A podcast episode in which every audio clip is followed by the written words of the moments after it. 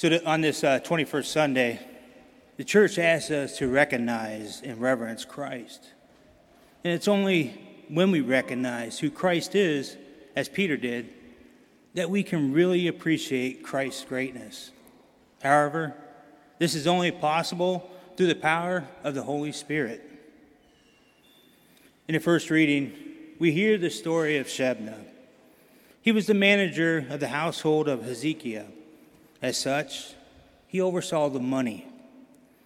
Eventually, he succeeded Hezekiah as a leader of Israel. However, instead of looking after the people entrusted to him, Shebna was too busy erecting monuments, building a tomb, and chariots for himself. We can clearly see that Shebna abused his office, and God ousted the proud and wicked Shebna and exalted the humble and faithful Eliakim. In this reading, Eliakim prefigures Christ, the Messiah, he who has the key of David, he who opens and no one shuts, and shuts and no one opens. Through his humility, God gave Eliakim all authority both in heaven and on earth.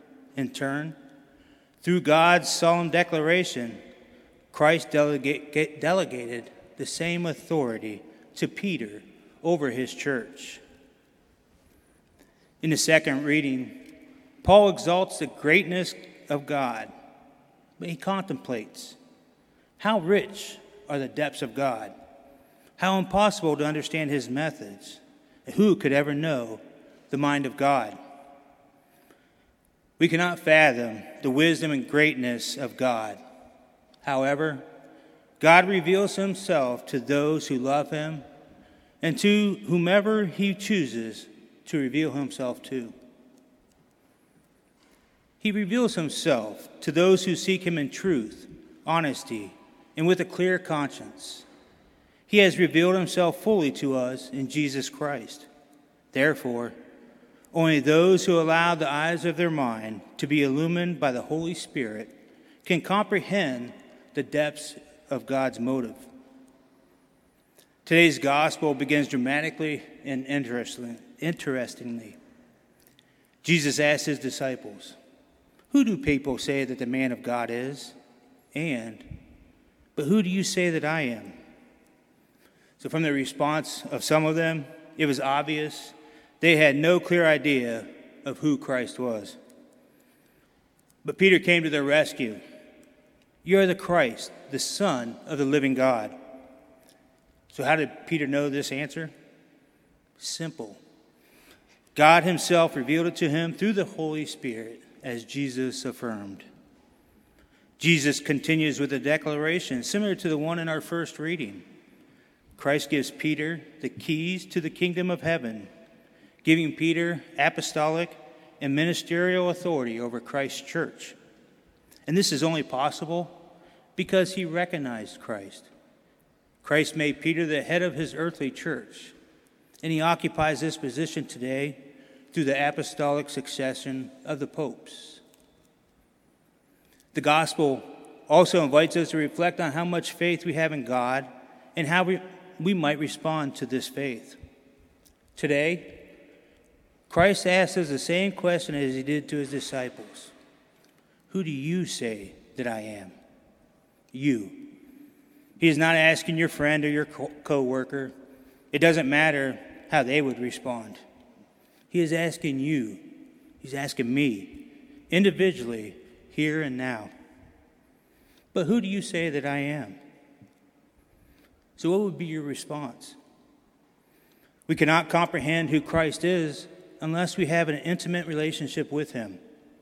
More importantly, we cannot respond fully to this question unless we are submissive to the Holy Spirit, who reveals the depth of God's will. So I read a story about a doctor in New York City who attends Mass every day. He said he was not always that faithful, though. A patient made him look at his life a little bit differently. The doctor would make his daily rounds at the hospital to examine his patients. As he entered the patients' rooms, they looked apprehensive and sometimes intimidated by his presence. But there was one man, a man in his 60s who was very sick. He said the man would always greet him with a smile, and at times seemed like he was staring right through him.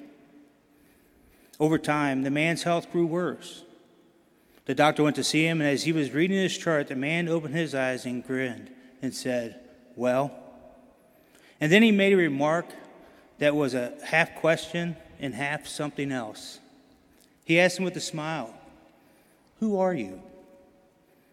The doctor first thought the man did, did not recognize him because of the drugs, but as if sensing what the doctor was thinking, the man said, Dr. Jones, who are you? The doctor started to say, I am a doctor, and then he just stopped cold. It was hard for him to describe what went on in his head. All kinds of answers went through his mind, which all seemed true and yet somehow less than true. Yes, I am this, but I am also that. But that is not the whole picture. The doctor's confusion must have shown because the man gave him a grin and closed his eyes. The doctor asked, Is there anything I can do for you? The man said no, then after a short time passed away. The doctor could not get the, man, get the man's question out of his mind Who are you? For years, he had trained as a physician and got lost in his profession. He realized that the man was asking who he was, besides his de- degree, asking, But who are you beyond your degree? The story does the same for us. Who are you beyond the facade, the front that you put up? Who are you beyond your job title, degree, or profession? Are you brave enough to ask a friend, or even more boldly, an enemy, Who do you say that I am? What do people think of me? Or perhaps even ask yourself, Who am I?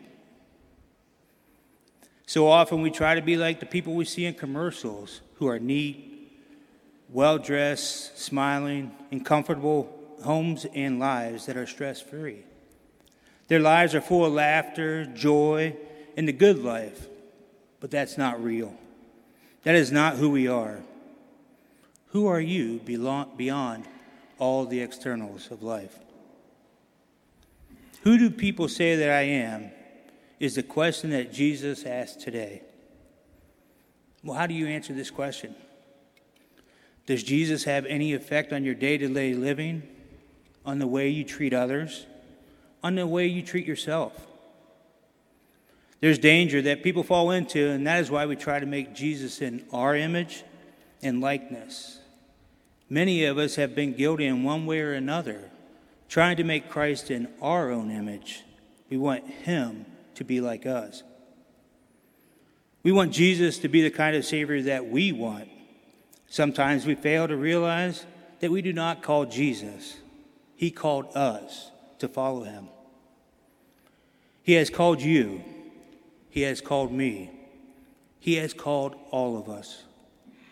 At our baptism, it was His cross that was signed on our forehead.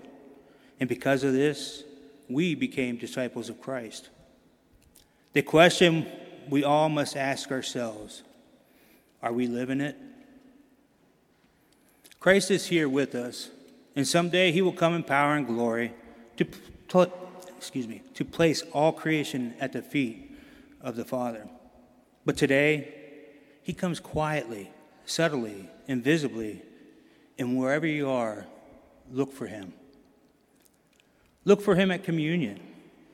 Look for him at home on the faces of your loved ones. And look for him especially where he told us to look the hungry, the thirsty, the stranger and the naked, the sick and the imprisoned, and the drug addicted. Think about this wherever you go in life, where you work, where you play and pray, and where you live or go to school. If anyone is looking for Christ, Will they find him in you, or do they have to look elsewhere? Jesus asked, Who do you say that I am? It is a question we answer many times over a lifetime, a question we answer again and again by the way we live in our lives, the values we hold, the ethics we embrace, the justice we advocate, and the causes we support. It's also a question we answer every time we come here to celebrate the Eucharist. You are the Christ, the Son of the living God.